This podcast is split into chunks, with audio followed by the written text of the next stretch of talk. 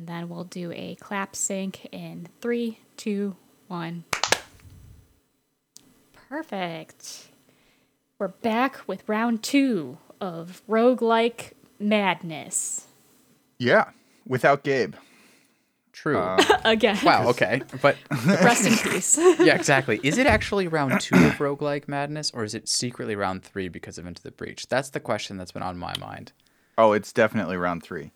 Also, yeah, um, but we also had that like one rest week to do the whole deliberations. I don't know. also Yeah. Raphael's back. Hi, Oh. Raphael. Hello. Our resident games expert Yeah, in the roguelike genre. in all genres. We're gonna ask him all the questions. Oh no. Yeah, his tagline is he plays the game so we don't have to. No, his tagline is he plays the games well, so we don't have to. Ah, true, true. Exactly. And in great depth. And we are appreciative. Yeah, and he plays the game well and in so much depth. He unlocks all of the class types, all of the. he- Oh, I'm I don't proud know. to announce that I I'm did always not. like, I only did level one of everything, and Raphael's like, I'm level 20 in everything. I'll admit like, I yes. I haven't played Darkest Dungeon as much as the other two games that I've been on for. Mm. So you've only logged like 60 hours in this one, as opposed to like 120 in the others. Wow. Yeah, 65.8 hours apparently. What's really unfortunate about that joke that you made, Zoe, is not only were you correct on the first one, but you're actually underestimate on the others, I think. so I think it is like 6250, I think, right? Something like that. But yeah, Yeah. yeah. I guess, dear listener, what I mean to say is Raphael's definition of haven't played it as much is still 60 plus hours. Mm-hmm. so he's got a good grasp on this. So don't sell yourself short, Raphael. okay. Under promise Yeah. and over deliver. Yeah, That's the, the mantra. Yeah. exactly. Okay, so wait, I have a question. What is Darkest Dungeon? Wow, look at that setup. So great. Uh, So I have a really good oh, lead for Raphael. this. Oh, yes, please. Darkest Dungeon is about making the best of a bad situation. Quests will Thumbs fail or must be abandoned. Heroes will die, and when they die, they stay dead. So Yeah. it's a game about a band of adventurers, and you'll they'll actually be like rotating. You'll get new ones and bring them into your group, and you go on these dungeon delves. And stress is a big mechanic in this, so it's not just like the health of the adventurers. They also get stressed out, and they can get like negative character qualities uh, from being Mhm. stressed, and they also get positive ones. So it's got like a lot of really complex systems. Um, Yeah, and boy, are the systems very complex. As a beginner coming into this for the first time, like I said during the FTL episode, like the tutorial was just a bunch of text and it was very hard to keep things in line and keep track of things. Darkest Dungeon takes that and it just like turns that on its head because it's just like here are 25 different systems that you all have to manage and manage well. And if you don't manage well, you will certainly suffer for it and your party will suffer for it. Um, so I admit, like, I think I restarted this game maybe upwards of like five times just because it's just like I'd play around, forget a certain part, and be like, ah, shit, shit, shit. Okay, well, we'll, we'll just delete this save. We'll create a new save and we'll start again. yeah. I think one of the really like easy ways you can get punished is like initially you have very little idea of how to provision for an expedition. Like each time you d- go into a dungeon delve, you can like supply torches and food and you have to like pay for these things. So it's like, well, how much should I be paying for? And it's really hard to know in advance without having done one, a similar one. yeah. And if you And like don't all of bring those torches, things- yeah, Right. Like torches um you use to uh there's a light level um that steadily goes down um like the the amount of light that you have as a party exploring the dungeon. You use more you use torches to increase that light um and the the brighter it is the um the safer it is, the less stress your heroes uh accrue. Um, but the darker it is, uh, the more loot you get. So you're trying to figure out as as Raphael was mentioning, like how much you need to bring in in order to keep it at the light level that you're going for, to not succumb to madness. Um, Right. And And, at then- the beginning of each dungeon delve, you're given a duration. So is it a short, medium, or long duration room? Uh, and then as well as your goal objective of which is usually explore 90% or explore 100% of all the rooms uh, in this area. So you kind of have to take all of those things into consideration as you're provisioning. Me, I'm just somebody who just like destroys my finances just on provisioning because I buy like five shovels and 20 torches and like 30 pieces of food because I'm like, we're, we're not we're not going down, guys. we're That's- good. that that's like especially difficult difficult for your finances because all of those provisions take up slots in your inventory that you need for picking up loot.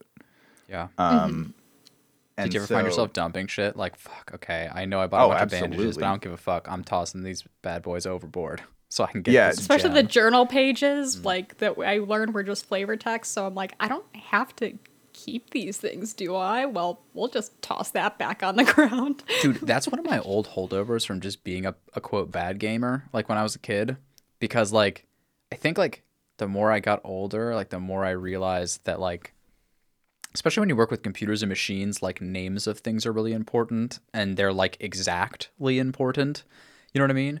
But like I caught myself even this game being like, ah, those journal entries are probably deeds, which is a dumb thing to say. Because if it's a deed, it's going to say it's a deed. It's going to have the image of a deed and it's going to say this is a fucking deed for your like town. It's going to say all that shit on top of it. But I was like, "No, no. Those kind of look like deeds, which just makes no sense in a video game to make that assumption." For for Um, context, deeds are one of the several like upgrade materials for upgrading structures in your town, which help you like relieve stress and mess with character abilities and things. Yeah, and like de- improve deeds are things you actually need. Yeah. Deeds are things you actually need, and flavor text is Yeah. things that I'm gonna go out on a limb and say you don't actually need. Let's put it that way. and not only that, the flavor text, I guess, is which apparently is what this is. I don't know. I started trashing them immediately when someone gave me that tip, so I don't even know what the fuck those things are. But they don't even stack, bro. like No, they like don't. Three Yeah. slots in your inventory. That's like that just reminds me of like people who go for like 100% in things, you know? Then they're like really keeping inventory space for this flavor text. But for me, at least at the beginning, no fucking way. Um, but I would say, like, if you add on top of this the fact that there's a lot of systems that they show you early on in this game, that's true via text, and they explain to you these things. And I think they do as good as you're going to do, but it's never going to do as good as actually playing the game and getting the real reps in. Um, and on top of that, there are a bunch of systems that they don't explain at all, and you just have to like run into them or have a need or something. Like sometimes it's even simple stuff, but there's a couple of things I I wondered if I could do and s- sought out in the game UI, like a way to potentially do it. Like I thought to myself, is there any way I can trade any of these resources for each other? Like, is there any way I can like I have a bunch of this one, but I really need this other one instead? Can I trade? And you can actually. There's a little button down there. If you click, you can like trade like three of these rather common resources for one of these rarer ones, um, and so you can get the upgrade in your town that you really need. But I don't even think they approach that concept. Um, like another one is I was in the inventory and you know like let's say I had two stacks of eight torches. The stacks can only go up to eight, and so then, uh, or let's say I had two stacks of eight torches and then one spare torch, and then I click the torch icon on the top of the screen and it uses one of my eight. So now it has like a stack of seven, a stack of eight, and a stack of one.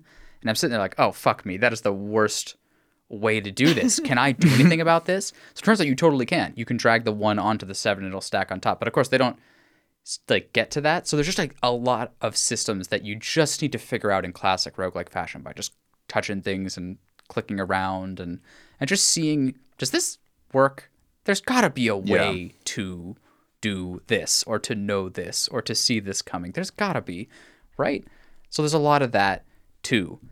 And um, where I was going with that is it's, it's actually interesting because is this game a roguelike? Is kind of I think a I know roguelike the genre, what a nightmare. But like there's a there's an interesting case here for this game in particular because in my playthrough I never restarted.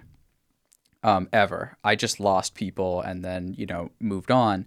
Uh, but I actually think there's a huge value in restarting, like, and not having your A team take permanent fucking they're not permanent, but like really hard to remove mental damage that then takes so much money and so much time to like undo.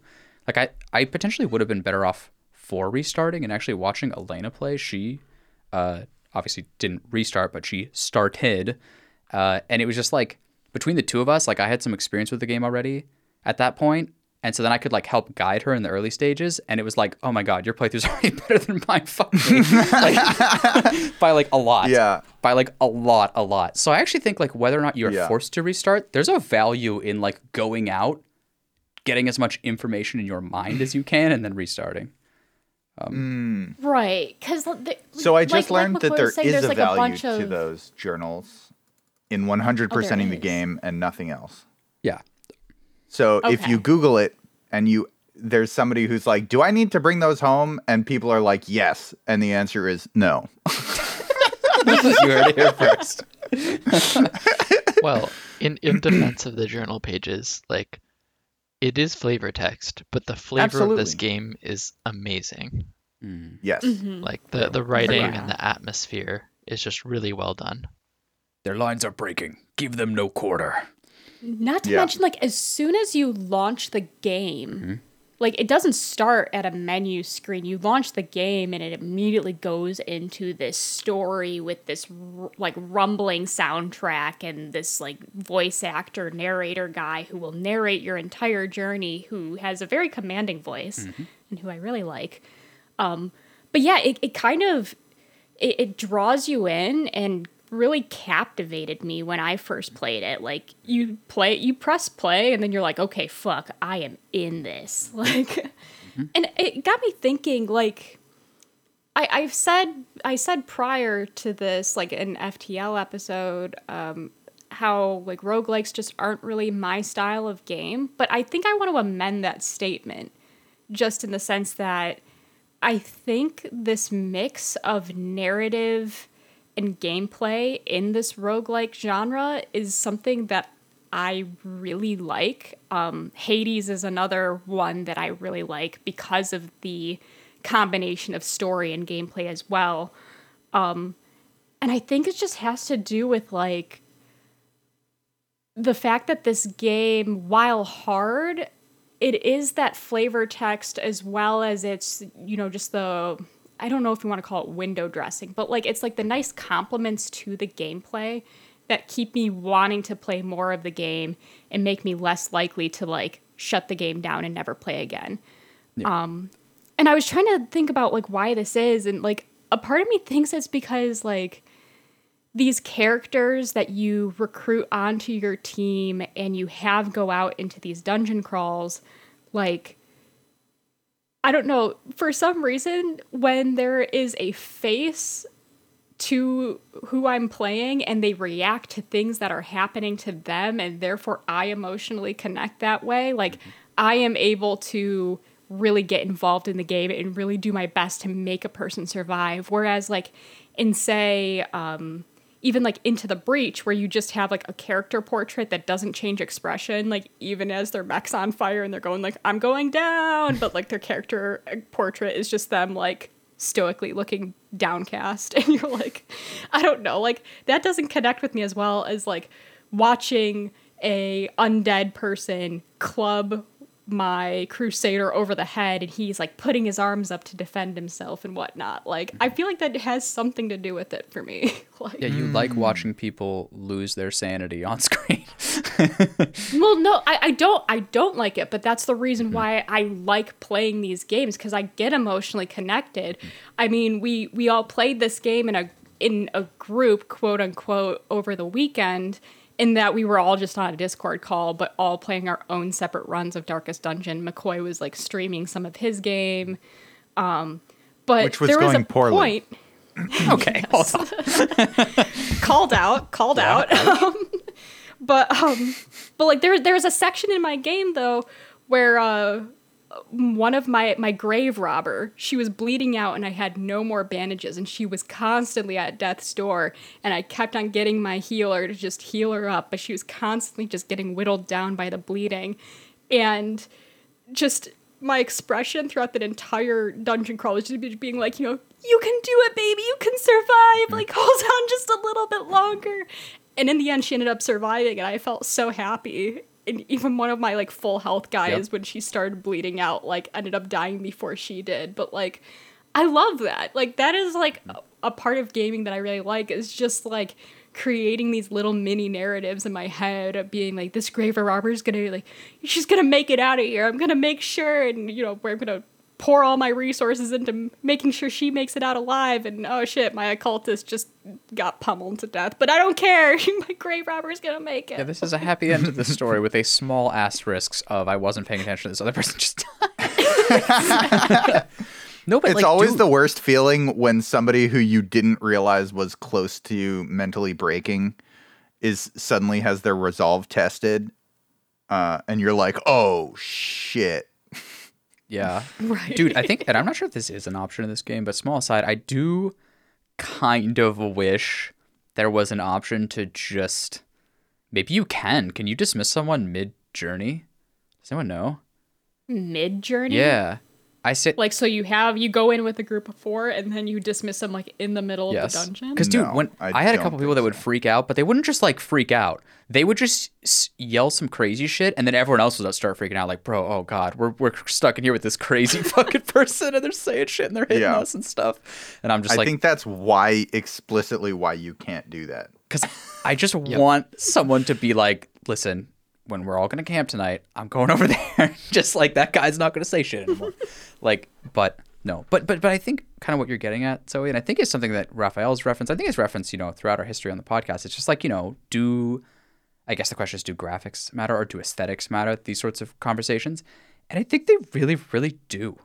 Like, if you think about your attachment to this game in a, in a place or in a where you wouldn't have thought it would have had any at all, if you strip this game down to just its systems, like if there was no visuals at all here and just the numbers, like I feel like this might be as far away from a game that you might enjoy maybe as humanly possible.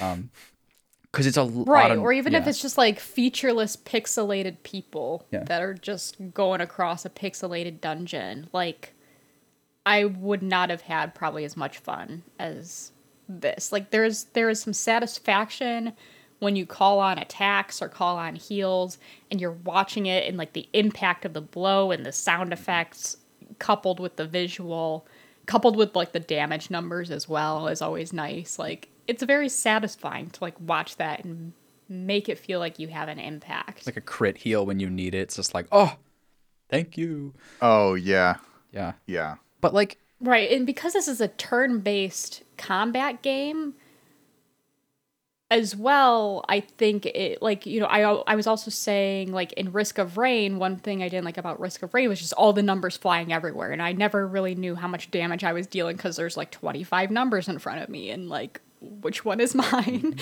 um and because this is more turn-based style of gameplay, it's just more slow and I'm able to just more methodically plan out my moves um, in better ways in this sort of roguelike genre, I guess, or this style of roguelike. Yeah, and there definitely are a lot of roguelikes that are action oriented as well that will like have a lot of these mechanics but then punish someone for just missing a dodge in the middle and people go on one side or the other on whether or not they like that because it this this does allow you to slow it down um, and really just play it methodically. I mean, so you can play it the way you want to. Of course, like the the the atmosphere doesn't really slow down. Like the music is still going, and like the intensity is still going. So it's nice. It reminds me a lot of XCOM when you're in between turns, where it's still fucking intense, but you're just taking a moment to like think about it and try to do it right. And like I think that's like a really nice place to be. Like, because sometimes I don't know if sometimes I'm not up for like the action roguelike type games because I'm just like I'm never gonna do as well this run just simply because I'm tired. Whereas like here in this game, it's like I could I can do as well I think, um, because I'll just take it slow. So that that's like mm-hmm. definitely like a cool part. It's funny though because I'm thinking more about this aesthetics thing, and I really am thinking about like because you, you know you were saying like okay, so sometimes it's like just a pixelated, you know, you know, it doesn't have to be pixelated, but it could be like pixel art or whatever. Like there's certain aesthetics maybe that don't drive with certain people. But it's funny because if you actually look at this game, it's very bare bones. Like, do you know what I'm saying? Like, this is not a AAA game even remotely. Like, it has like all the animations of combat are one animation, and they're barely even an animation. It's almost like a frame, like change that they just do kind of intensely. They like shove the characters together, and they like, make a noise, and then they like show the numbers. But it's not like there's like some really cool animation that lasts for like 30 seconds in between or anything like that. It's and like the town is one screen, and the characters like all mostly look the same. You can change their outfits a little bit. Um, but so it's like it's very bare bones from that perspective. In other words, it's very, very close to those other games that you're referencing that you're like, I don't like the aesthetic of these games. But it just goes to show that they really fucking nailed this one with so little. But it just fits together so well that it works. And it, I I think it almost like Mm. casts I some serious they're ex- shade.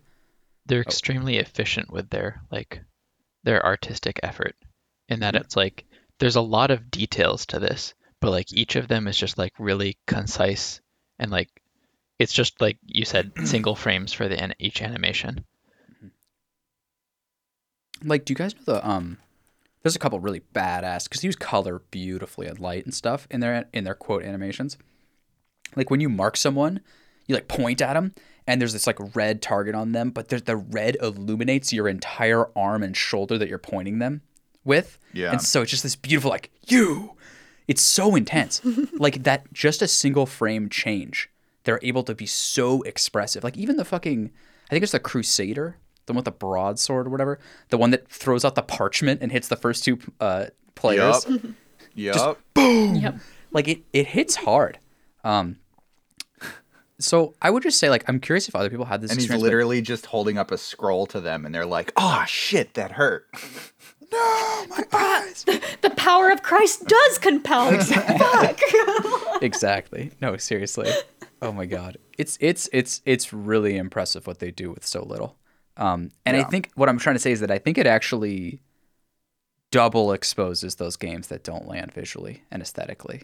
Just because this game has so little, but it, like Raphael said, it's so efficient with it. It really does show you that like like this is I would say on the same tier as those other games that are those pixel art games that maybe just don't land with you, but maybe they land with someone else, you know, who likes that art style. Um, but like, cause like for instance, there's like one song, you know, and there's one announcer, like one voice actor. Then there's like Mm. one frame of animation for every attack. There's a bunch of different characters, but they all have a limited attack set. There's you see the They don't even talk. They only have speech bubbles above them. Right. Right. Right. Ex- Like- exactly. And yet, dude, this game like is already clearly a contender for best fucking style or something. Just cuz it fucking hits. I agree. I was I, I just I guess like wrapping it up a little bit for what I'm saying. It's just I was also really captivated by the first bunch of hours of this game.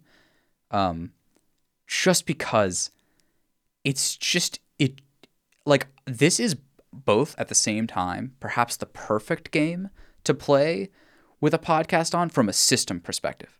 Like, oh, I'm gonna run a dungeon, and I'll just watch something else and chill. Or like for me, I, don't, I can't watch something else. I'd freak the fuck out. But if I listen to something, that would be fine. Except that I couldn't bring myself to do that with this game because the atmosphere and ambience was like so strong that I just got sucked in, and that's that's damn impressive. I think.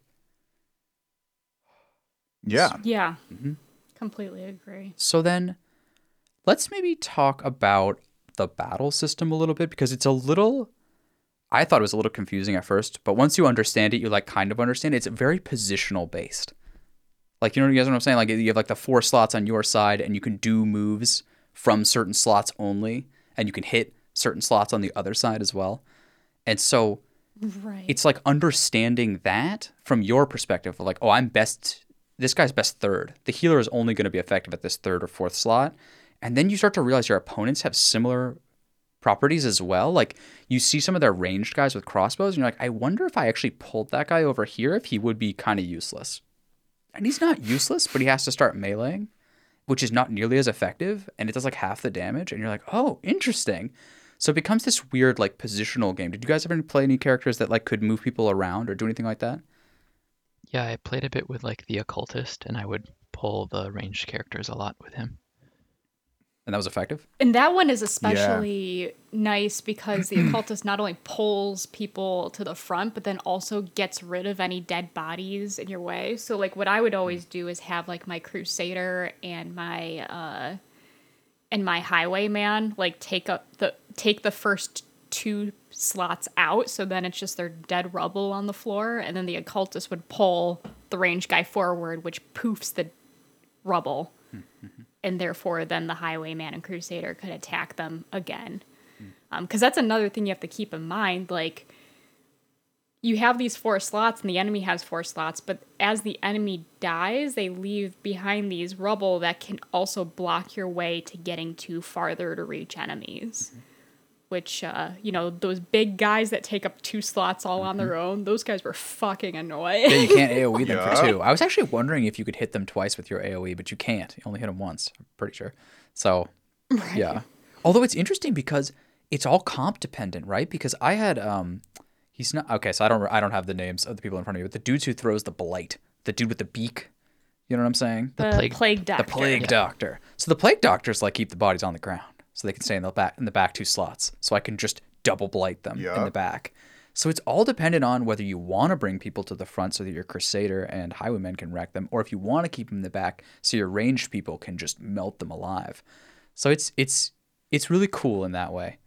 Um, but you need to have a composition that complements each other well. This was one of my learning things that I had to figure out and that I restarted a game over where um it was just this particular run I was only able to recruit uh people who could fit into the first two slots basically. Like everyone I was getting was melee. The only people that could fill the back line was like a the healer woman. I forget what her The Vestal.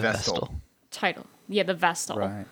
Um, And so that one was particularly like rough because at that point in time of my knowledge of the game, I was like, I just want people that have really effective attacks.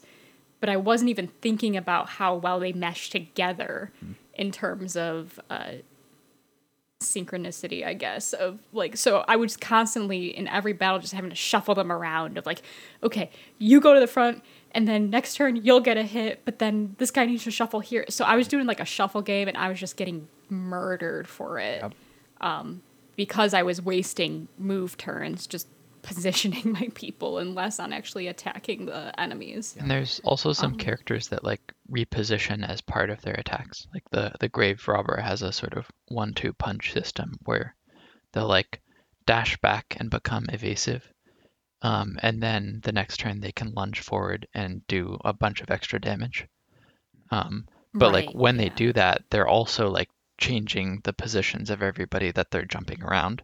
So like if you don't structure your team well around that, you can really like make it so that those people can't do anything.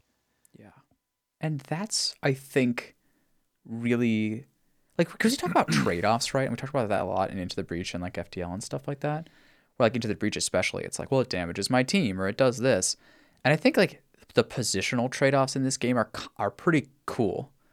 Like because they're things you can really like plan around like at from the start. Like once your knowledge is set um, which I'm sure you could kind of do it into the breach, but sometimes you get into scenarios where you're like, fuck, this is really biting me right now.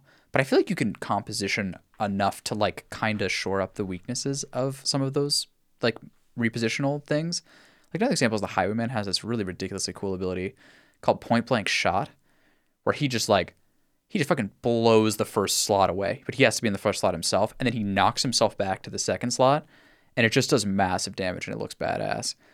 And so like as long as you like are okay with that second guy coming in first, like you can kind of shuffle them around. And if that second guy, like for instance, if it was two highwaymen and they were blasting back and forth, that'd probably be a really effective strat. So Yeah, high damage but low uh tankiness. Right. Right.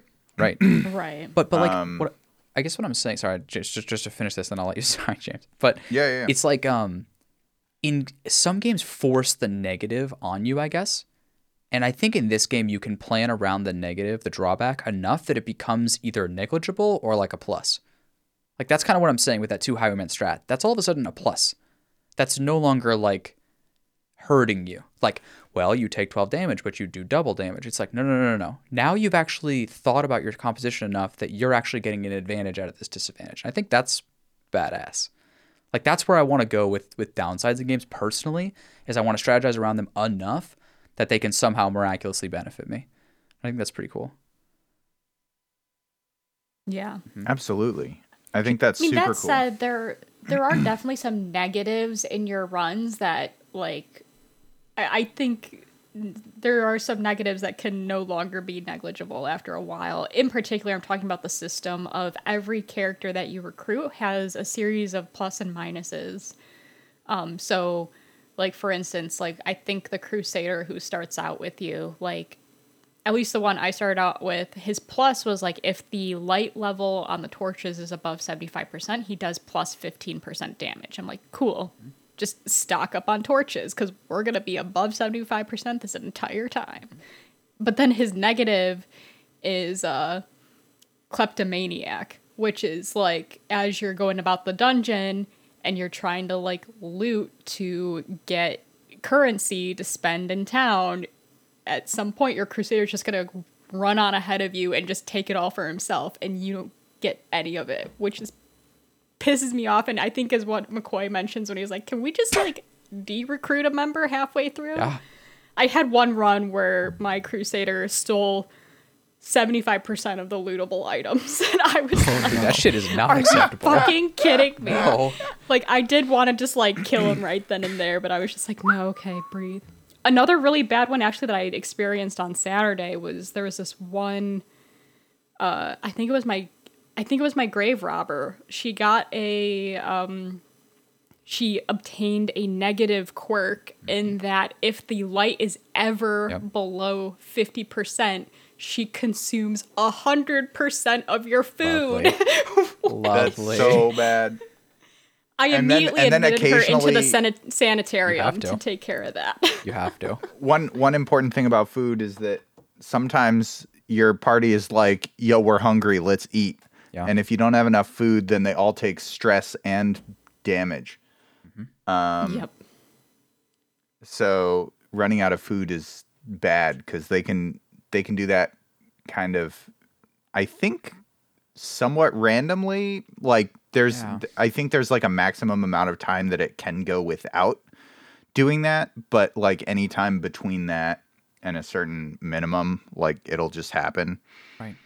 So on on short runs where you don't have to camp, which also requires food. Um I got like three or four meals and I'm like, dude, you're in here for like an hour. We don't need we don't need all of this. Yeah, and that's kind of like, like- the aesthetic of the game, Yeah. kind of tricking you a little, you know, because it's like yeah. it, the kind of premise is like, okay, yes, I know it looks like we're just walking through one hallway, but really, like we're adventuring, you know, like Yeah. Yeah. Yeah. pretend.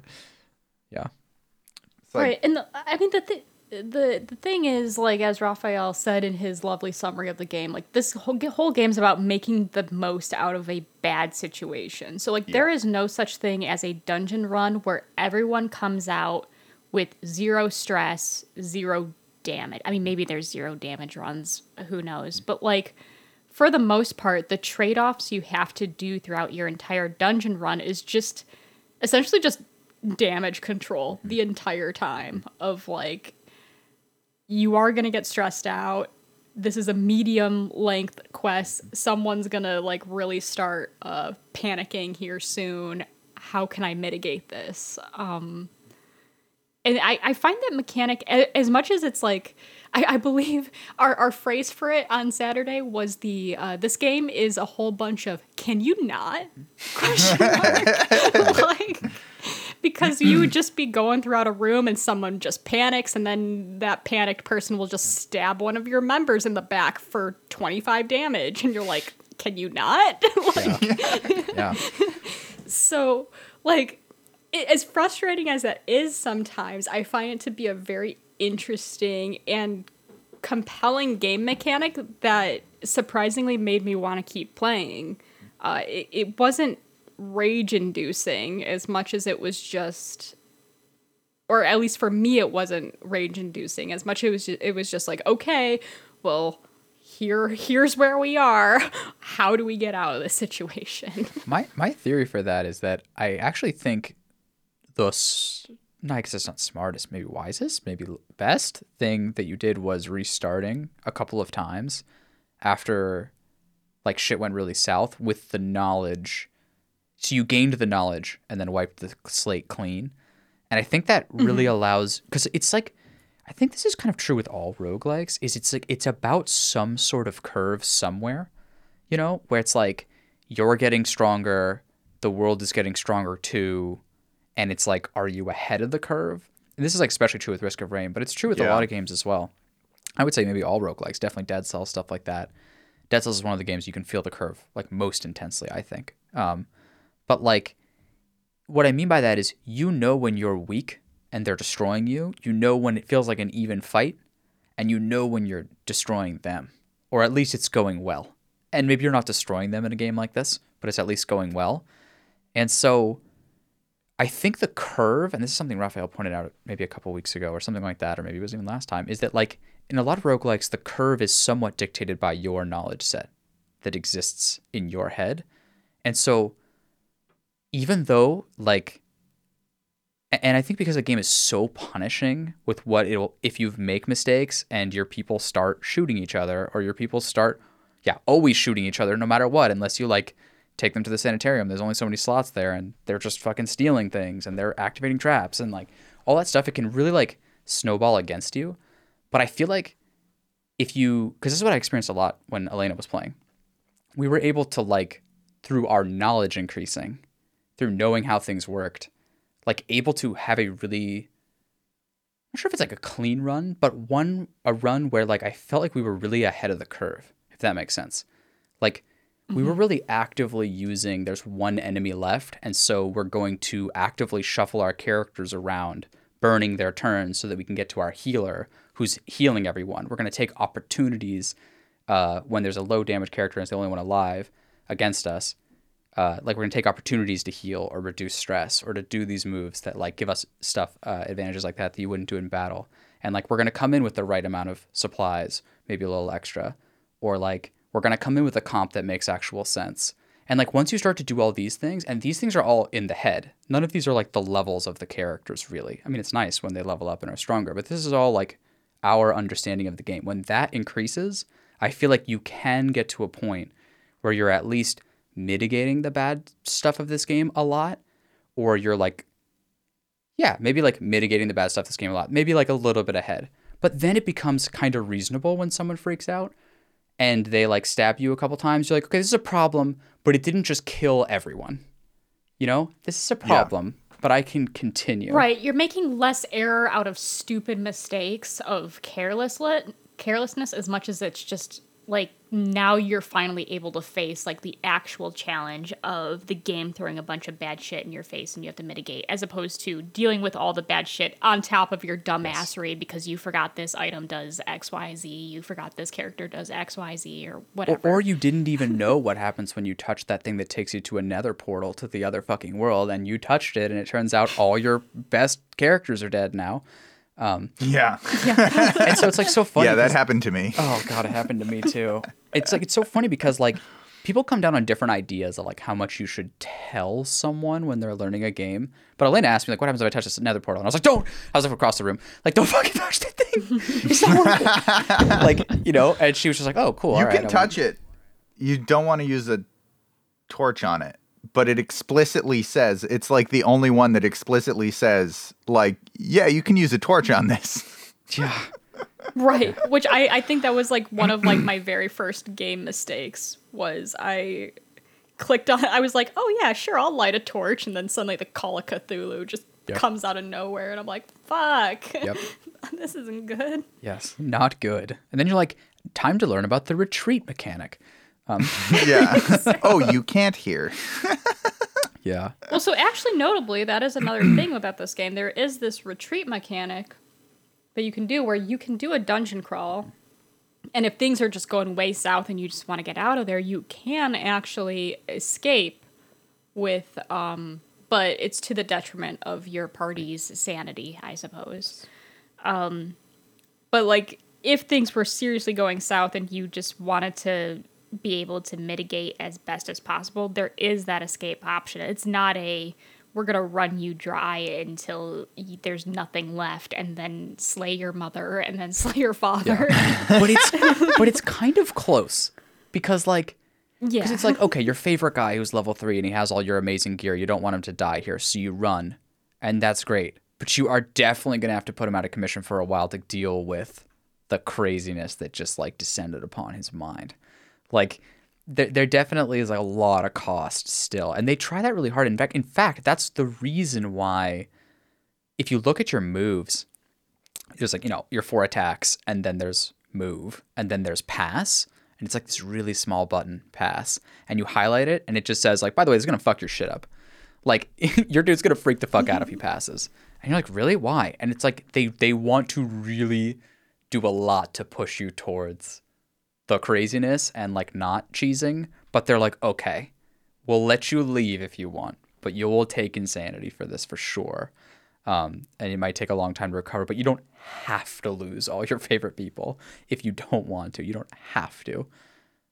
I mean, that's what I would always do in XCOM, right? Like XCOM, if I never wanted to fight, I would just skip everybody's moves to just like stalemate until an uh, an alien came across my path, um, which that I would just slay them with like nine people on Overwatch. Yeah, Overwatch crawl. Hell yeah. but um but yeah I, I kind of did appreciate that the game was like yeah there's no there's no skipping here like you, you can't do that so, here so I will say the one skip that you can do is shuffling your characters around via the move command.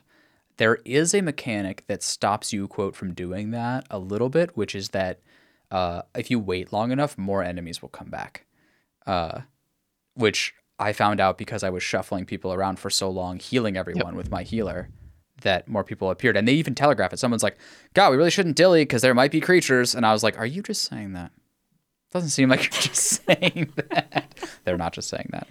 Um, Yeah, so I actually played, I think, before they added that, and it was added specifically because people were like waiting on the last enemy and just like healing up and de-stressing the entire party, yes. uh, which you mentioned a bit, McCoy, like as something you did to patch up a bit. Yes. And you can do it a bit, and I do advise that you do so.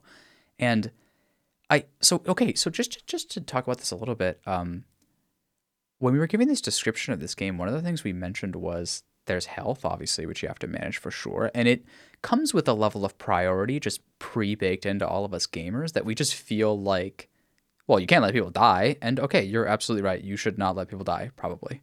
That's like not even something that I'm going to challenge here. But that would be bad. that would be bad. yes, exactly. Oh, Elena had someone die in the room before a boss, and she was like, "Well, fuck me," and "fuck you" is the uh, correct response to that. But um, the other thing you have to manage is a little bit um, more s- sinister. It's the stress, and we've talked a little bit about it and around it. But what makes it so beautiful is you take stress and they say some things like, "Oh God, I'm freaking out" or whatever. But like before they actually hit the threshold of freaking out, like I'm scared, we shouldn't be here. But it doesn't affect you until it hits this point, and then at this point, it can reveal like, of course, bad traits about you. Can also reveal positive traits too. Um, but then it starts to sp- often spiral out of control, and that's what's so crazy about it is you can float a lot of stress in a party, but then all of a sudden you hit this threshold and, and like we've mentioned, they start doing crazy shit. They start shooting each other. They start freaking each other out. Like one thing that happened to me a lot was one person would just start freaking out the rest of the party, who then would start freaking out, and then they're freaking out the rest of the party. And it's just nonsense. So it's like you can float this resource a lot and you can spend all this time healing, but then there comes a point where you really need to start managing this, and it might even be too late. Um, and I think that's re- because yeah. it does give a sense of security as well because you look at you look at like the hp bar versus like the stress bar. Hp bar is usually like you know 20 out of 20 so you're like ooh okay. I only have 20 hit points of health. And then stress is 0 out of 200 so you're like okay like i feel like that always lulls you in this fake sense of security of mm-hmm. like oh i've got 200 hit points.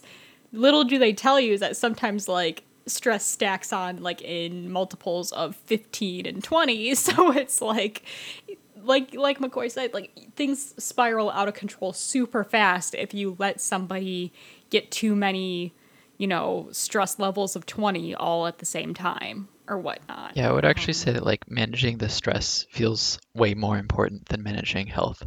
Like as long as somebody doesn't die by the time you like retreat or get to the end, like they'll get fully healed. But the stress they keep with them and then you have to like send them to the brothel or send them gambling or something to like get them to de-stress because they're just carrying that with them otherwise. Yeah, and it puts them out of the next journey. It's in fact like a mechanic that in XCOM right was like combined. Like if they get hit at all in XCOM, then they're out for a couple of missions or something like that. But in this case, no, it's if they're stressed, they're out for a couple of missions. So it's that thing you're mm-hmm. floating. But God, is it so hard for me not to try to keep everyone's health tippy top all the time. You know, I just I can't. Yeah, right. I can't let them be like waltzing through at death's door, but don't worry because I calculated it out. Like, oh my god, it's too terrifying, man. Right. Yeah, it's definitely just like I uh, like uh, there are just so many times where I'd be like uh, well, I, I don't e- like to me it's just I think it was just another learning experience cuz there would be a couple times where I'm like, "Oh, she's only stressed out 50 out of 200." But then I think in my mind I'm like, "That's a quarter of the way stressed." Like that's a little insane. Like maybe I should mitigate that. Um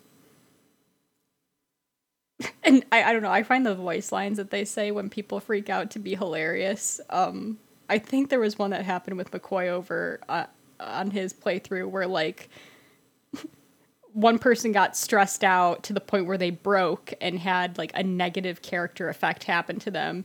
One of the other members of his party tried to attack a uh, uh, one of the uh, enemies and misses, and then the guy who's like cursed like says something like "We're all doomed" or like just says something really, really negative, and the whole party like gets really stressed out as a result. Yeah, and the person who missed gets extra stressed because he's directly uh, referenced. You know, like God, this guy's terrible. We're fucked. like, yeah. it's true. That shit adds a lot of character, man. There's no doubt. Um, It's like when you're well, playing because an like on- in in it's like when you're playing an Oh, online on. team game and somebody's like, "Ah, this team is too hard to carry." dude.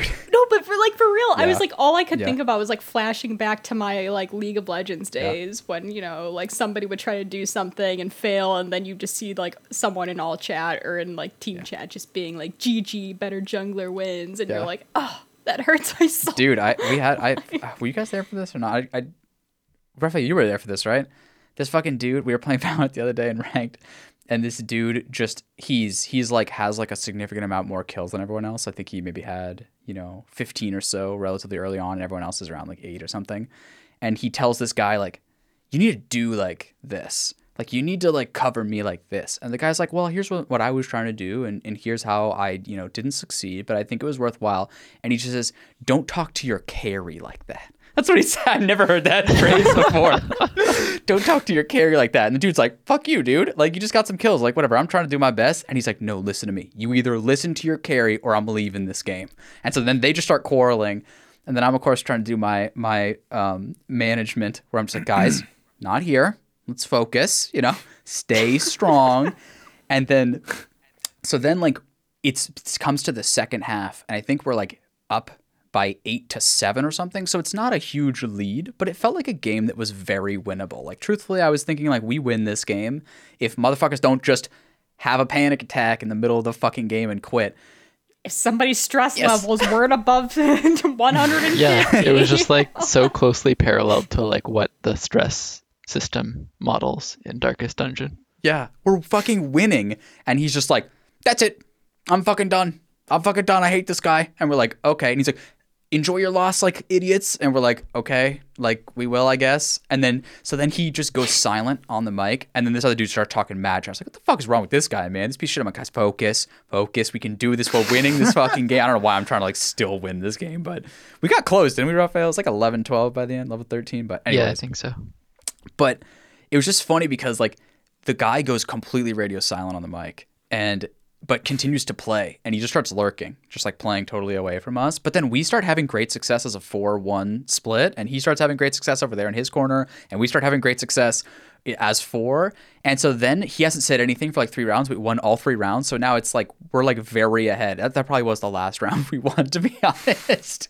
so we're like very ahead in this game. And he realizes, fuck, we're going to win, even though I'm trying to teach them a lesson. So he hard quits the game.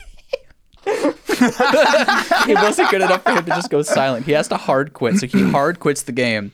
And it was just this like beautiful moment of like, what the fuck? Like, what what is wrong with this guy's mind? Like, is this guy okay? And and, and My team's doing well. Fuck these. I know exactly. Like, we're winning, and I'm shutting the fuck up. It's like, it's like, dude, this is our ideal scenario. Why are you gonna dodge this? But yeah, um, it was just a beautiful. I have to say, like, I always say this shit to people in game if they're ever like really like bummed out, and it's always just like, it sucks that we had to deal with that guy, but keep in mind he lives in that mind. If that makes any sense, he deals with that guy every day Yeah. whereas you get to go to the next game. You know what I'm saying? So, and that's how I felt about these fucking people in Darkest Dungeon. I'm like, okay, I dealt with you for one run, but that's it. I am dismissing the fuck out of you. You suck. You don't just get to stab people and steal shit and roll in my party. Um, so I actually got to a kind of unique scenario in my game because, like I said a million times, I didn't restart at all because I wasn't sure if you had to. Um, but I got into this negative sort of spiral where it was costing a lot of money to heal my A and B team up again from like a, a fear perspective and also from a quirk perspective. So a lot of the quirks were staying on them because you can't um, heal their quirks and reduce their fear at the same time. You have to like choose, and so they're going to be out for many weeks. And so both my A team and my B team were beaten down by this mission I just couldn't quite beat. It was like a it's like a yellow mission, you know, or or something like orange, you know, a little harder, like a level three or something. And I was trying it, and I was getting close, but everyone was taking like. But then of course when you retreat, I want to lose my guys. Then they take this huge toll. So it was like really a lot. Um, and so I spent a lot of my gold on that. I realized I was like very low on gold and very low on people that were actually useful at all. And so it almost looking back on it, the right answer was to restart my save probably or potentially dismiss everyone and start over. Um, Whoa. Which I that's what I realize now. But at the time my solution was I'm going to take a band of four people that I've never seen before and I'm going to enter them into a dungeon, a short one ideally, with zero provisions. I'll spend nothing and they'll go in the darkness and they will take damage when they don't eat. And I'm just going to try to get as much as I can and then get out and then dismiss them afterwards. And I'm just going to use this like a machine to just churn through my like wagon people basically to generate gold for me to get back in the game. And I realized like I probably should have just restarted, but I was doing that for a little while, which was an unfortunate um coincidence or coincidence. but no, no, no, sorry. It's it was unfortunately coinciding with uh what we were doing on Saturday, or at least what I was doing apparently, which was when someone dies, you take a drink. so I was Yeah. No, we don't just take a drink. You take yeah, a you shot. take a shot. and so I, you know, I'm playing with these green motherfuckers, and they're they have no provisions. It's not looking good for them. Okay, they're freaking out in like two rooms, and I'm just trying to stay alive. Oh, and the comp doesn't make sense either because they're straight from the wagon. Like that's the thing. The comp makes so much fucking sense. Like Elena's comp was so cool. She played with I don't know if you guys use these guys, but they were the uh the guys with a hook. You ever seen that shit? They're like they're like oh yeah, the yeah, bounty hunter. The bounty hunters. the bounty hunters. Those guys are badass as fuck because what they do is they have like a pretty traditional melee that hits pretty fucking hard, and then they have a mark, just you, and then they also have a pull, a grappling hook that can grab people in the last three slots and bring them three slots up, so you can take a ranged person and pull them all the way up to the front, um, and it marks them at the same time. And then what they do is if you hit someone who's marked, you do approximately double damage. And so she had two of those. So one would mark, and then they would just go back and forth smashing this person for like 40 damage each. It was like insane. And so I was looking at this, like two of those guys, a healer, and then some blight from the background, just lobbing bombs. And I was like, this is done better than anything I've ever made. like, like God fucking damn it. But I think that's just like the value of like once the knowledge hits a certain point, you can craft something that's really starting to work. And I think that's where this Yeah. game kind of like changes um, from its initial like torment to you're actually playing the game now. uh, in a serious way. Did you did you guys have some comps that really like worked for you? I'm curious what, what comps people were loving. Um, for me, actually, I, I because I restarted my game so much, there's actually a lot of synergy with the first four that they usually give you, which would be the Crusader, the Highwayman, the Plague Doctor, and the Vestal.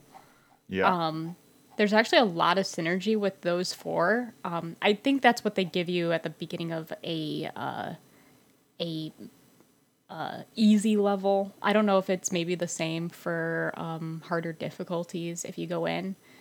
Um, but then after that, I actually found synergy with the uh, Crusader, the Man at Arms, the Grave Robber, and the Vestal. Wow. Man at Arms, by the way, I just got him in my last run. He's like OP as fuck. How so? I He's love the Man at Arms. He's got at least my mine had an ability where uh, he well, first of all, he's super tanky. I think he starts off with like 35 health or something, whereas like everyone else starts out with maybe about 20 to 23. Um, but one of his abilities, um, he deals some damage and then he marks himself, but then also has a parry, Oh, uh, parry riposte uh, ability. So basically, people would attack him because he's marked, but then he would he would take a little bit of damage, but then he'd deal a like about 75% of their da- damage back onto them. So basically, I was just using him as a sponge of soaking up all the damage, and he was also dealing damage back, um, respectively. And so basically, it was just like my Vestal would just try to heal him up as much as possible, and he was like single handedly taking out the whole crew. That's awesome. Yeah, I really like that guy too. Um, I really enjoy applying uh, dots, damage over time, uh, like the bleeding and the blight. So I would just try and put somebody that could do one of each of those things into each of my parties and just work around that. Uh, which isn't necessarily optimal, but was how I wanted to play the game. Because I feel like James, the trade off with those things is kind of like, do because they often are like either AOE or they're like damage over time, right? So it's like you don't kill them immediately, but you can like Yeah, spell their death. Right. It's it's like it's um it's ramping damage as opposed to like upfront damage. Right. Okay. Um, so it's harder to end a an encounter very quickly, but you can end long encounters without dying, you know. And that's partially because of the way these Yeah. things stack, which I actually think is really key to understand, which I didn't understand at first, which is, um, and do correct me if I'm wrong, but this is my understanding. If you take something like bleed, right, and let's say it does one damage for three turns, and then a turn has gone by. First of all, the damage is applied at the beginning of their turn, so you can actually know for sure if someone is dead next turn, and so you don't even have to worry about them, which is cool. Yeah. Um, and it can't be dodged or anything. I mean, it can be resisted when it's applied, but the damage afterwards is guaranteed. So if you had an example where you had three turns of bleed for one damage, and then a turn goes by, so now you have two turns of bleed for one damage, and then you apply that same bleed again, the three for one, it now becomes three turns of two damage. So that's like more than even stacking. It's actually, it resets how long the turn counter is and it adds a damage point. So instead of like, So Yeah. I'm not I'm not 100% certain that that's how it works. I I think that um Raphael, can you confirm with me on this that I it's actually think it might it's be two a little turns? bit misleading. So it's like it shows Yeah. you the damage they'll take on the next turn Hmm. and how many Yeah. turns are remaining of all of the debuffs like collectively, but I think they're actually like separate things that are applied. So it's like yeah. when there's two of them, you'll see double damage, but the double damage is not going to last for the full duration it says. Yeah, so in that case, if it's one for three turns and then one for three turns the next turn, it's two for two turns and then one for one turn. right, right. I was wondering about that. Maybe I never Yeah. let them live that long? But also, if you just continuously keep applying the the stack, then it never goes down, right? Mm-hmm. And I believe you can Um, also crit and get uh, extended duration off of that. Oh, I don't think I knew that. I would believe that. I never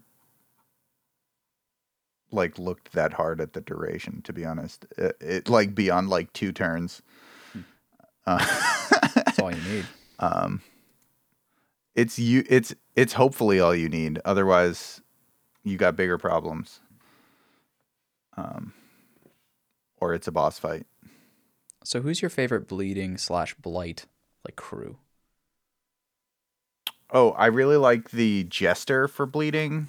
Um, the grave robber has a good blight ability, uh, a ranged blight ability, or the um, uh, the plague doctors. Um, I'm a fan of. Did you The run the jester, also Oh, go ahead. has a stress relief ability, right? Yeah, like, that's really strong as well. Yeah. Stress relief is really strong. Dude, yeah. I love that stress relief actually matters in this game because it all these games remind me of when I played Pokemon back in the day, and I'm sure some high level Pokemon player can tell me I was an idiot, and fair enough. But I beat the game, so take that. Um, but it's just like there's like you could either hit this guy for his entire health bar, or you could like increase your attack speed by a small amount. You know, yeah, yeah, yeah, yeah, yeah. so that's how I feel. That's the thing about the Pokemon campaign is that you don't have to interact with any of the mechanics to win it. yeah, and I think that's intentional, and I enjoyed it as a kid. But it's just one of those things where in this game, I looked initially at a move like reduces stress as like, I don't give a fuck about that, but I give a fuck about that. Do you know what I'm saying? Like that is a cool, powerful ability. Um, Yeah. I am curious, James. Did you run the Jester with Finale or no? I did have a finale jester, yes. So Finale for people who Finale Oh, go ahead. is is really good at ending the fight. Um yeah, do you want to describe I mean, it? I was just gonna say that like if you run a finale jester, like it's a different build within, and, and a lot of these characters. So the thing is, okay, you can take these characters to a place to choose which abilities they get. You cost some money, but you can have four active at once. And so if you had a a man at arms, for instance, that had all those parry moves, and then he dies, or he's at least resetting in the fucking brothel, um, with the woman at arms. Um, oh, is there Go to therapy. Okay. Anyways, um, I just need to use the soundboard one time. Okay. Uh, reasonable. Everyone, composure. Um, but yeah, so you can actually choose what moves they have if you're willing to spend. They have to get to level one or two or whatever. They have to level up one time, I think, in order for you to actually do this. But you can choose. You can tailor make what they have if you're just willing to spend. So one of the builds you can do at the Jester is the Finale Jester, where a lot of his moves, or maybe all of his moves, depending on how you use it, they all build up. Like they do an effect, but they build up the damage of this finale move. And so it's like, I'll do some damage and maybe cause some bleed, and then 30% increase on finale damage. And so as the fight's going on, this Jester's just building his finale. And his finale then can be this move that like basically can't miss and just does insane damage. Uh, but then the the downside of it is that it hits him with a bunch of negative stats, um, or negative debuffs, I should say. They're not anything that's permanent and they'll leave once the battle's over. But you need to like kill someone with this and ideally end the fight or maybe start to end the fight because he's really going to open himself up to a lot of stuff and become kind of useless later on. But he can do this huge blow, um, which is sweet. Like finale's pretty sick, no? Yeah, I didn't. So I didn't go full finale, Jester. Um, partly because I'm too invested in making things bleed. Um, so I would basically just use that ability until there was one person left, and then finale the shit out of them. um, and it'd be like 50 damage, they're dead. All right, sick. Yeah. And he does. It, I probably could have done that five turns ago and ended the fight. is that the one where he bows? Is that the one where he bows? Just like this, like badass, like Yeah. fucking. It's done. The curtain's called. yeah, That's awesome. yeah. So then, Raphael, I'm curious. Do you have some people, some squads you loved? So I didn't get that far into my current playthrough, so I'm trying to remember what ones I had in my actual like really long running playthrough. Hmm. Uh, I remember building heavily around the leper, um, kind of in a similar role to the man at arms, in that he's just like really tanky. Um, I believe Yeah. he can relieve his own stress, he can heal himself, and he just is tanky and hits hard.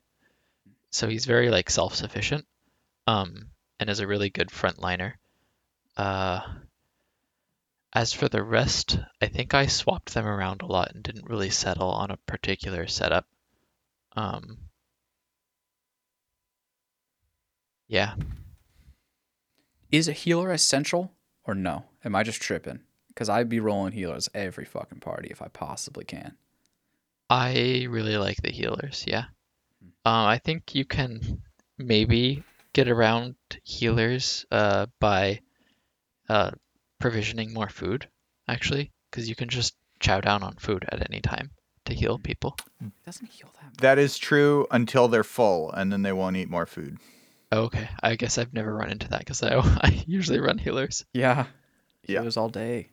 Yeah, after after a couple of foods, they're like, "No, I'm full, thanks, mm-hmm. I'm good." And- And, it's like, "You have six health. Please eat more food." and they're like, "No, no, no, this is fine. This is fine." Oh god, that reminds me of one of the I'll just out horrible, in this corner. horrible negative traits Yeah. you can get, where the person will refuse healing. You know, at death's door, Yup. and you're like, motherfucker, Yup. dude, come on. Yup. You're like, no, One of my, uh, I think it was my, uh, one of my crusaders at one point, like, got stressed out beyond belief, and I forget what his negative trait is uh, when he reaches the threshold, but basically my Vestal would be healing people, and he would keep on, like, quirking up and being like, it will be no use. and I'm like, shut probably up. hopeless or something.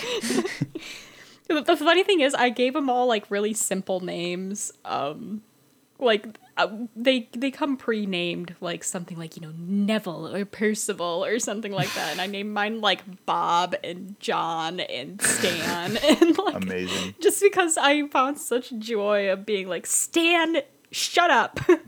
Stan's being Stan again, you know, just over there freaking out.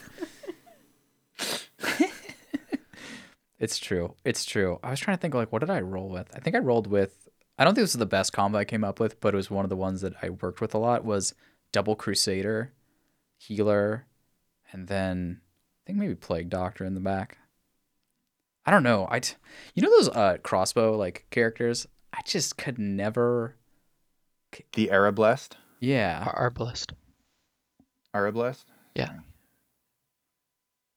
I just I, I just guarantee you whatever I was saying in my head was worse than that. So, but uh, yeah, like I just can never make them work. Like I don't know, they're okay. They're like consistent range damage or something like that. But I just I think they have to be part of like a mark comp. So like you could use them to great effect with the bounty hunter. yeah. Mm. And they do have this bandage move that's kind of cool where it, it doesn't do very much. It's like, you know, two or three, four healing, something like that. Yeah. Um, but it increases the healing that person gets for a couple of turns by 20%. So either your healer is really effective or one of the times using them was just two of them together. So like the first heal wouldn't do that much, but then the second heal would do something. And so they would just like start chain healing on top of someone like over and over and over again and it would kind of work. Yeah, But- so I think the Arbalest kind of works as a a way to have like one main support healer and then three damage characters where one of them is an Arbalest. Hmm. Okay, that kind of makes sense. Yeah. Oh, it's cool. Like I, I just gotta say, like, there's a lot of like depth to this game. Um, outside of just the fact that there are a lot of stats and stuff. Which there are a lot of stats and stuff. You're like, okay, speed and dodge. And like these are standard stats, but still there's a lot to look at. Um, but I feel like once you get over that hump and you understand what you're actually seeing, like it kind of seems simple and straightforward and you kind of get into like the actual game and then it starts to make sense and then the comps start to like make more sense um did anyone use the abomination i think someone maybe said they did Yes, I, I, did. used. what's his deal Uh, Uh, he- he stresses out your heart. oh well, yeah. So he has he has like human form attacks, and then he can transform, which gives like a shitload of stress to the rest of your party and then does a lot more damage. Whoa. Okay. Um, Thanks. uh, and um, it's kind of an interesting trade-off, but I'm not good enough to use it right, so I just stressed out my entire party and they all died. um, so that's what happened. It's unfortunate. so were you quote good enough to make that character work? No, like, well, I used him at the very early stages of my gameplay, aka when I was just making stupid mistake after stupid mistake. So I had a habit of not reading through abilities all the mm. way, and all I saw was like, I saw like negative fifteen stress, or like or plus fifteen stress, and for some reason I thought the plus was like meant it would decrease or something or like i don't know. Well because like all the other stats you know pluses are good you know speed plus two attack plus two and so i saw like stress plus 15 i'm like oh this is great and he turns into a wolf form and the whole party just freaks the fuck out. And i was like okay this is not good.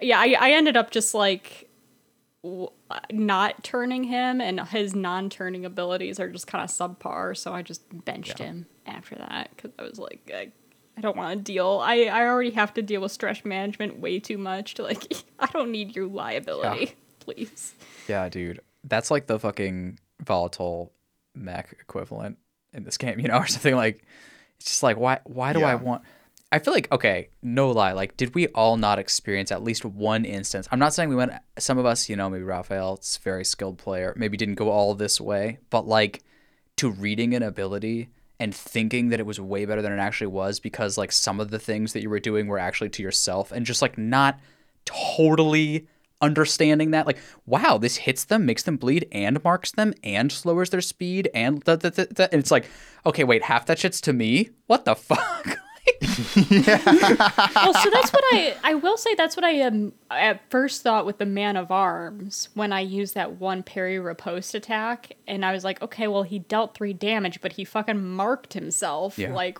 why the fuck would i want this? But then the payoff with that like i can clearly see why you would use that ability um if you want to like subvert damage just onto him and not on your squishier characters perhaps like so I can see the value in that, but then there were definitely other abilities where it's just like you deal five damage, but you're blighted as a result. And I'm like, why the fuck would I do that? yeah exactly like is it worth it to have my plague doctor like remove this blight from me like i don't i don't think so right well, I didn't I didn't bring the plague doctor with me on this. This is Dude, awkward. I only carry one venom thing or like one venom vial thing. dude that's the other thing like i when they start a mission off and they're like here's a venom vial and you're like cool. Like at, at first i was like that means nothing. And then i was like oh it's a sign. Like there's gonna be blight everyone be cool. Um yeah dude. The the plague doctor has a, a really actually quite badass ability where he like heals you like a very small amount but then he cures bleed and blight on you and on himself. And so like that doesn't always pay off, but God, when it pays off, oh, it's delightful. You're just like, oh, amazing. Yeah, it's a big deal. Well, wow. It turns out there was Yeah. a lot to fucking say about this game, no? Huh. oh, Yeah. for sure. That's awesome. Yeah. Did anyone so like I'm just curious, has anyone been able to get to the to the dungeon? The darkest dungeon. Like the darkest dungeon? Uh, I Oh, believe I, made an try. attempt once and died pretty hard on the way in. Okay, so keep note after 65 hours of gameplay, Raphael has attempted this once. Yeah, it's like level Yeah. six or something. I tried a level three pretty early on, and it rocked my fucking world. So, oof. I mean, I think uh, as much as we praised the game, one of its really like major downsides is just how punishing it is and how how difficult it is. And I, I say that like with a lot of mixed feelings because I I love difficult games. Like uh, I play a lot of like really difficult platformers in particular, and it's just like it feels so gratifying when you manage to like get past a difficult section. Uh, but difficulty in Darkest Dungeon feels a bit different in that it's kind of more like the severity and chance of things going wrong um, which doesn't feel quite as actionable as like, okay, I just need to like time that better or something. Like there's there's not much you can do in that sense to mitigate it. And the, the Um, downsides, if it does happen, can be so great that.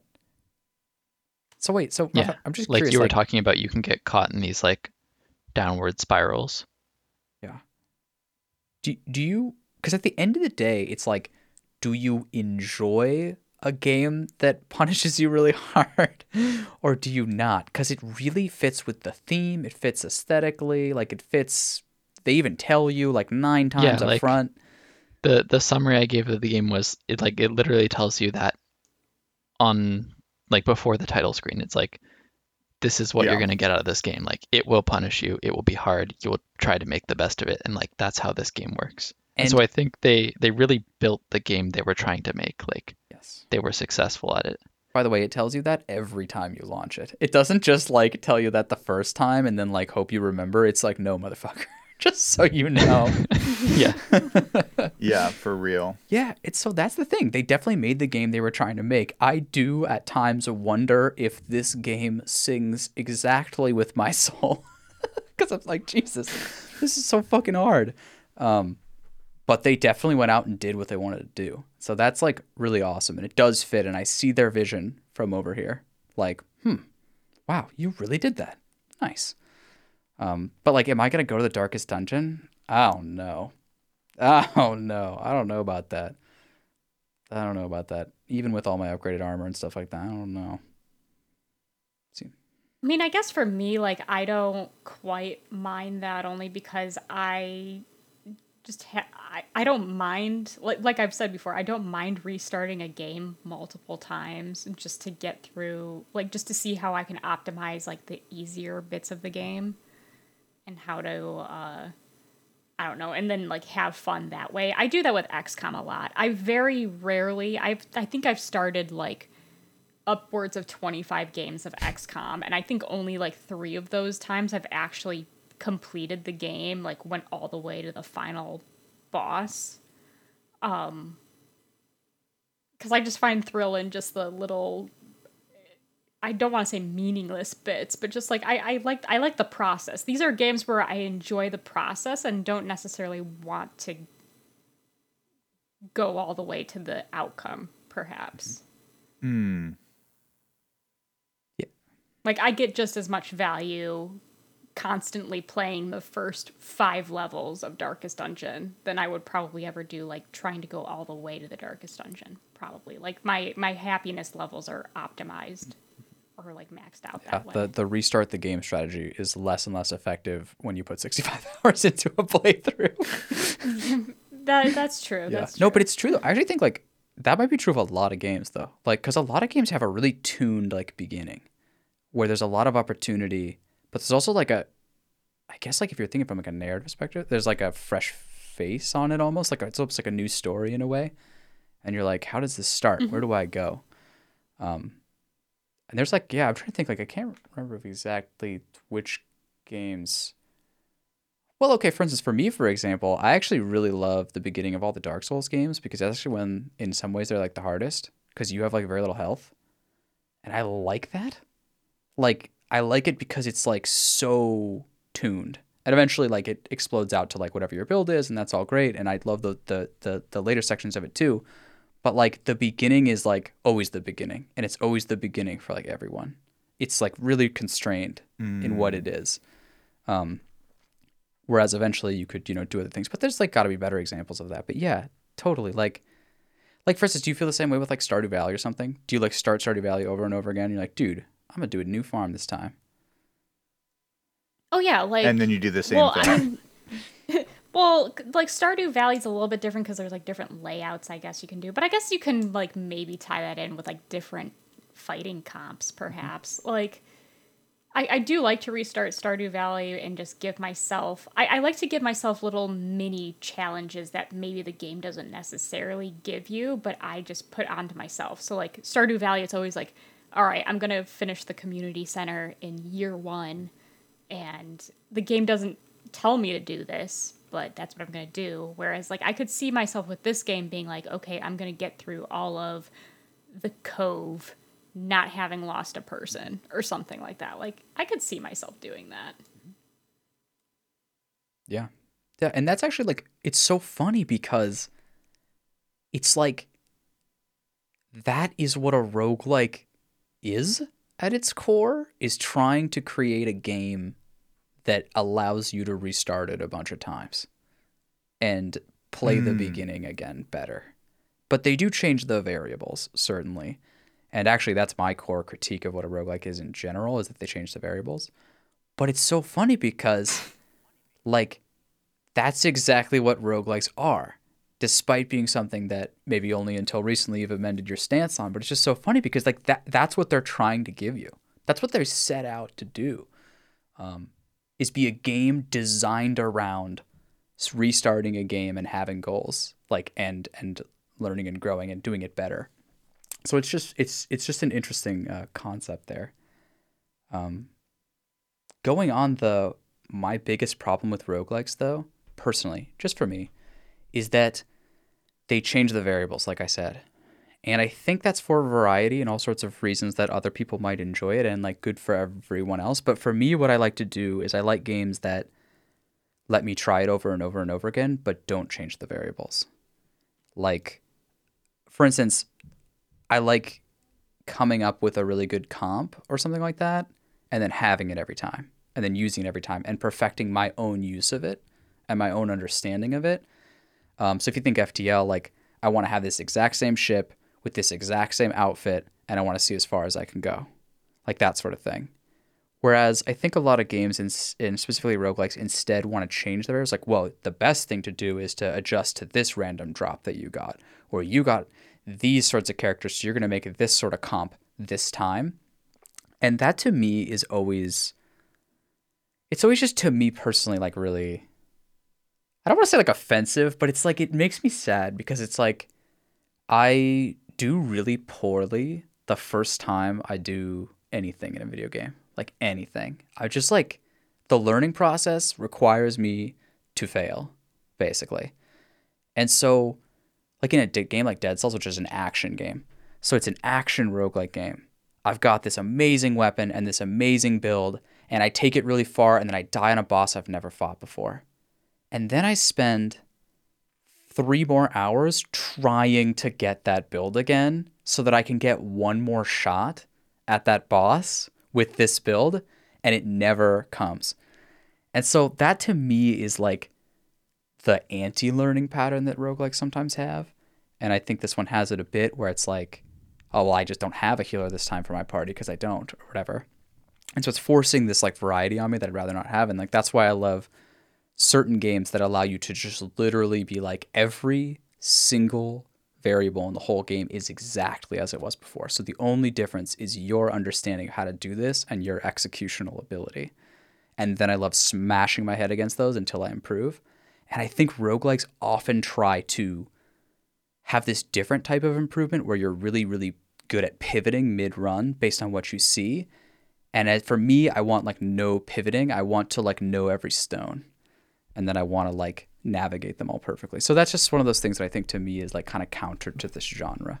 Like I, I I yeah, definitely So what you want to do is you want to finish a game. You want to be done with it.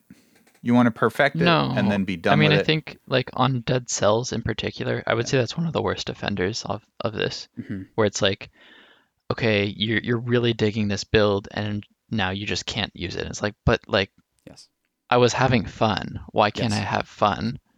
And instead, it's like, no, you're gonna use dual shields, and it's like, but how does that even work? true. Um, and I think like Right. roguelikes are kind of like they're pretty variable on that actually. Mhm. It's like a lot of the time they have a little bit of variation, but you can still kind of like go for your build like with variable amounts of resistance. Um, and yeah, so it, it can be a good thing, but it can also like be overdone for sure. So so actually my favorite roguelike ever if it's if it's actually roguelikes is probably Dead Cells maybe. But if we're going to expand the concept of what a roguelike is, and I know it's like we've referenced this every fucking time in the podcast. I've already referenced it literally today 10 seconds ago. But Dark Souls is my favorite roguelike of all time. And here's why. I think it actually combines everything that I like about a roguelike and then everything I like about a traditional game. Because in between each bonfire is actually a roguelike experience where you run it over and over and over again until you're good enough to proceed and all the variables stay the same so you can learn. But it is a roguelike. You're constantly starting over and learning and doing it better and setting goals for yourself. But then once you hit the next bonfire, you stay there, you never have to restart the previous one, and you progress. And then there's also a story and there's also goals. So I think it's like the perfect hybrid of those two concepts where there is progression, you do get further, but when you're stuck at a point, you actually run it a bunch of times just like a roguelike, but with the variables very constrained. So I just think like that to me, after having played an experience like that, I almost feel like all roguelikes kind of turn me off a little because they just don't feel like they're going places in a way that I feel like they could. And I've been shown already. It almost feels like Dark Souls is the evolution of roguelikes, and we might as well not have them anymore, for me personally. Um, because it has all the good aspects and lifts all the bullshit I hate from the whole genre. So, I mean, for real, it's like straight up, like that's that's just the way I see it, and I'm like, I I love the progression and I love the building and I love the like like building of your skill set and building of your character, and then I love the repetition, and I just love to be able to like learn and grow and like control the variables and learn and whatever. Because like for instance, like what Raphael was telling me, and I think this is really true, uh, in between runs and stuff, he was just telling me like, especially in FTL, like, uh, and even into the breach and stuff, just like go out there and like learn what things do, and then you'll do it better the next time. Like in your head is where the growth is, and I love that. But then sometimes these games will like bless you with a run that's going really well, and all of a sudden the pressure's on for me to like perform really amazing in completely uncharted territory, and it's my total counter, and I fucking choke. Um, and and so that's what I love about multiplayer games too. I actually don't think they're quite as good as like a Dark Souls or something like that, but they start over constantly, and I eventually learn all the variables. And even with something like Valorant, right, there's many rounds, and each of these rounds, while slightly different, they do allow you to read your opponent so that you can make sense of what you're seeing, and by the end, you've reduced the chaos down to like, well, their characters can only do this much, but their player styles are can only do this much also and then you've kind of like made sense of it and you can progress. Um and so i just i have such difficulty with like roguelikes that like give you something that you're never going to see again and you were doing it and you you got it on like a learning run and it just feels so wrong and i'm like do i have to just spend the next three hours like trying my absolute pants off to like go i, I think i have to like i've been blessed with this weapon that one shots things like i better go.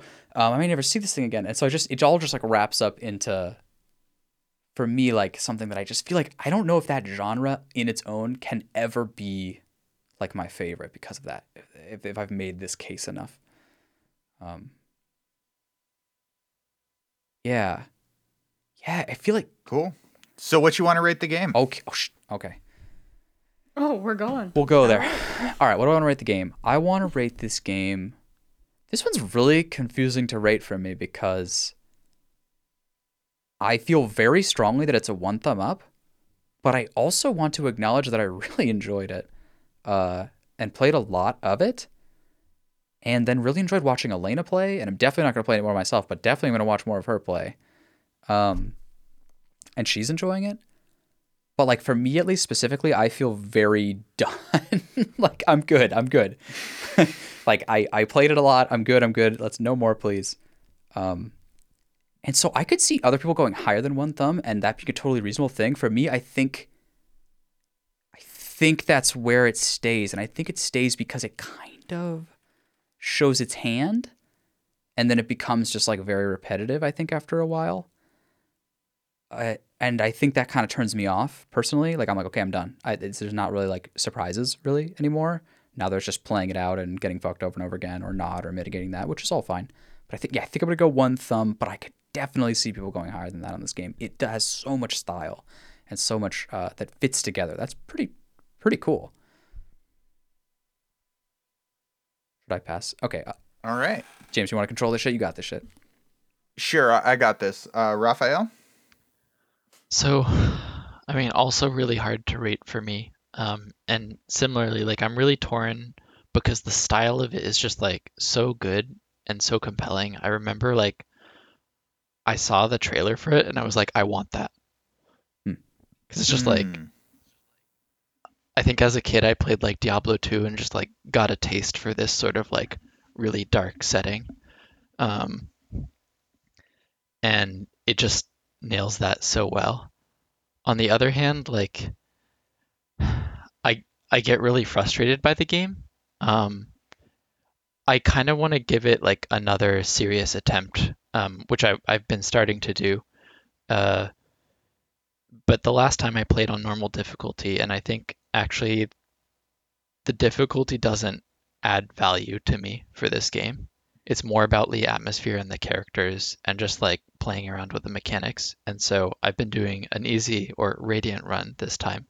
Um, and I think I'm having as much, if not more fun. So, which is, it just feels really backwards for me. Um,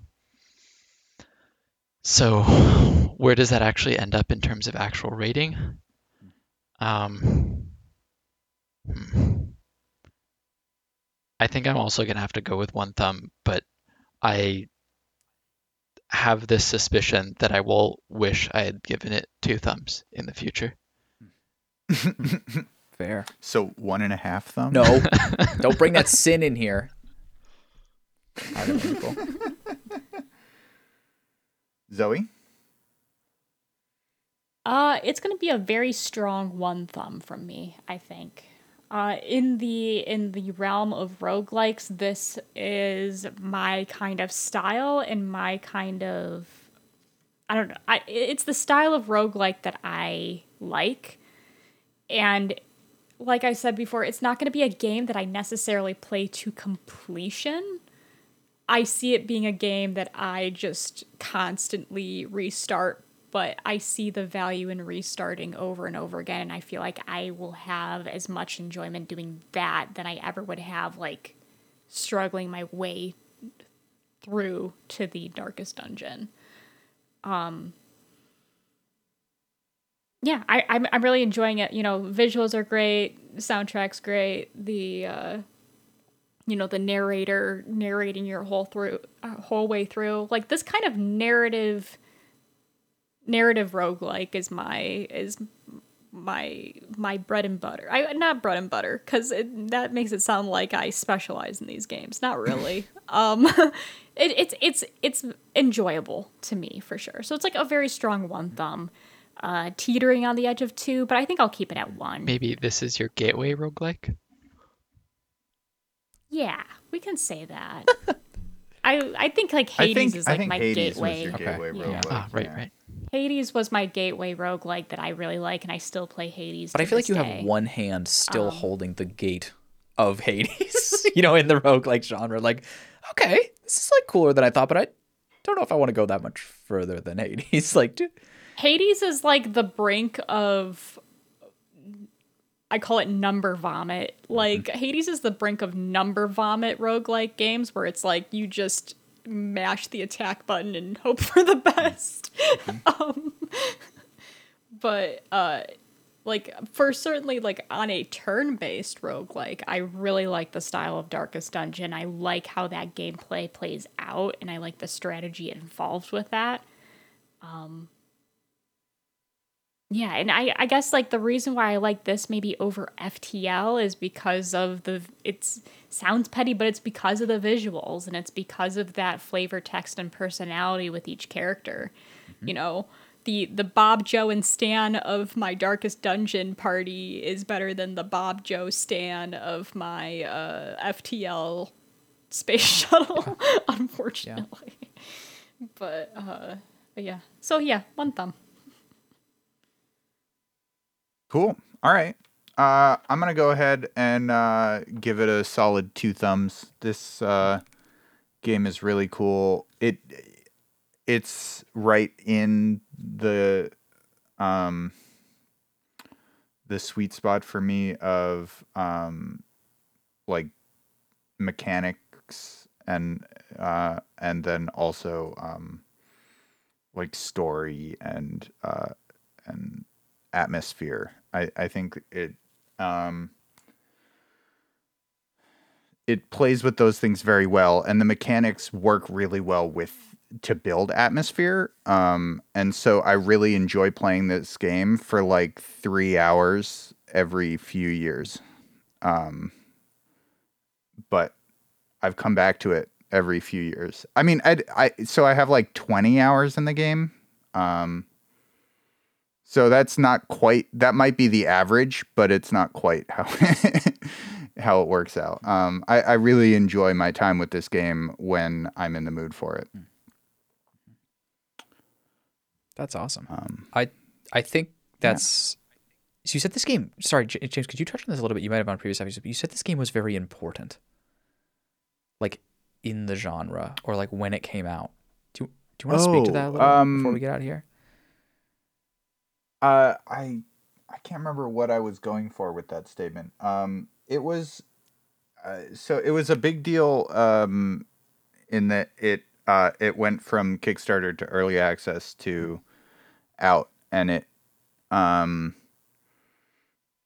uh it it made waves kind of every time um it it was released i guess uh, um and uh i it it created a new kind of roguelike i think of um you're not just like one thing that goes and goes and goes and then crashes. It's like you it's it's it's a roguelike more in that you do what Zoe did where you you try a bunch of stuff and you fail and you realize that your your run is screwed and then you start over. Um and uh, it's a roguelike in that your individual characters die but i think that having the the party of roguelike characters is is new um i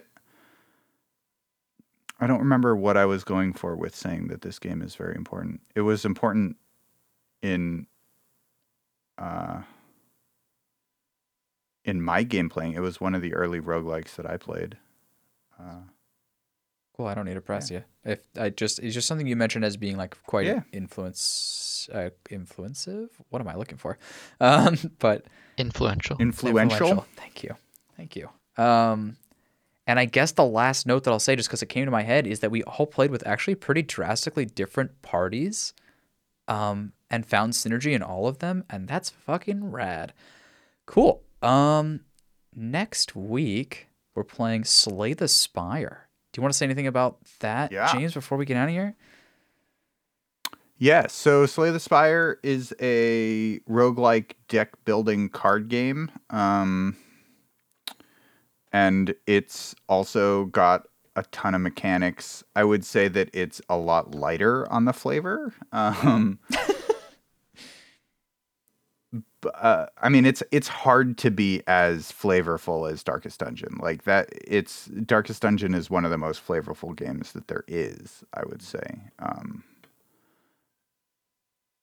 it but like Slay the Spire is is a really cool game. I would say that it's less grinding on your on your uh I don't know, mental health. Um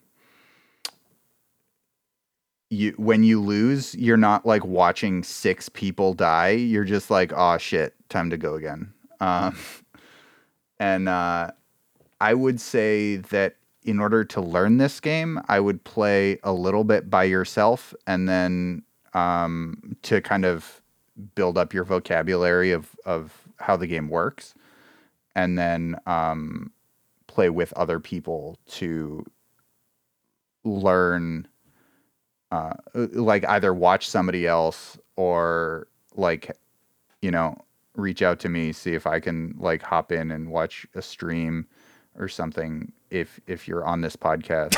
Um, otherwise, my Twitter is uh, at somehow sideways. I'm not great at this game, but I am pretty good at talking about it. Um, Dude, James, you're gonna have a Yeah, professional so- full time job of just like managing the calendar of random people trying to get like a fucking one hour stream for this. yeah, yeah, yeah, yeah, yeah, yeah. Perfect. I can't. I promise nothing, uh, but I will deliver. Um,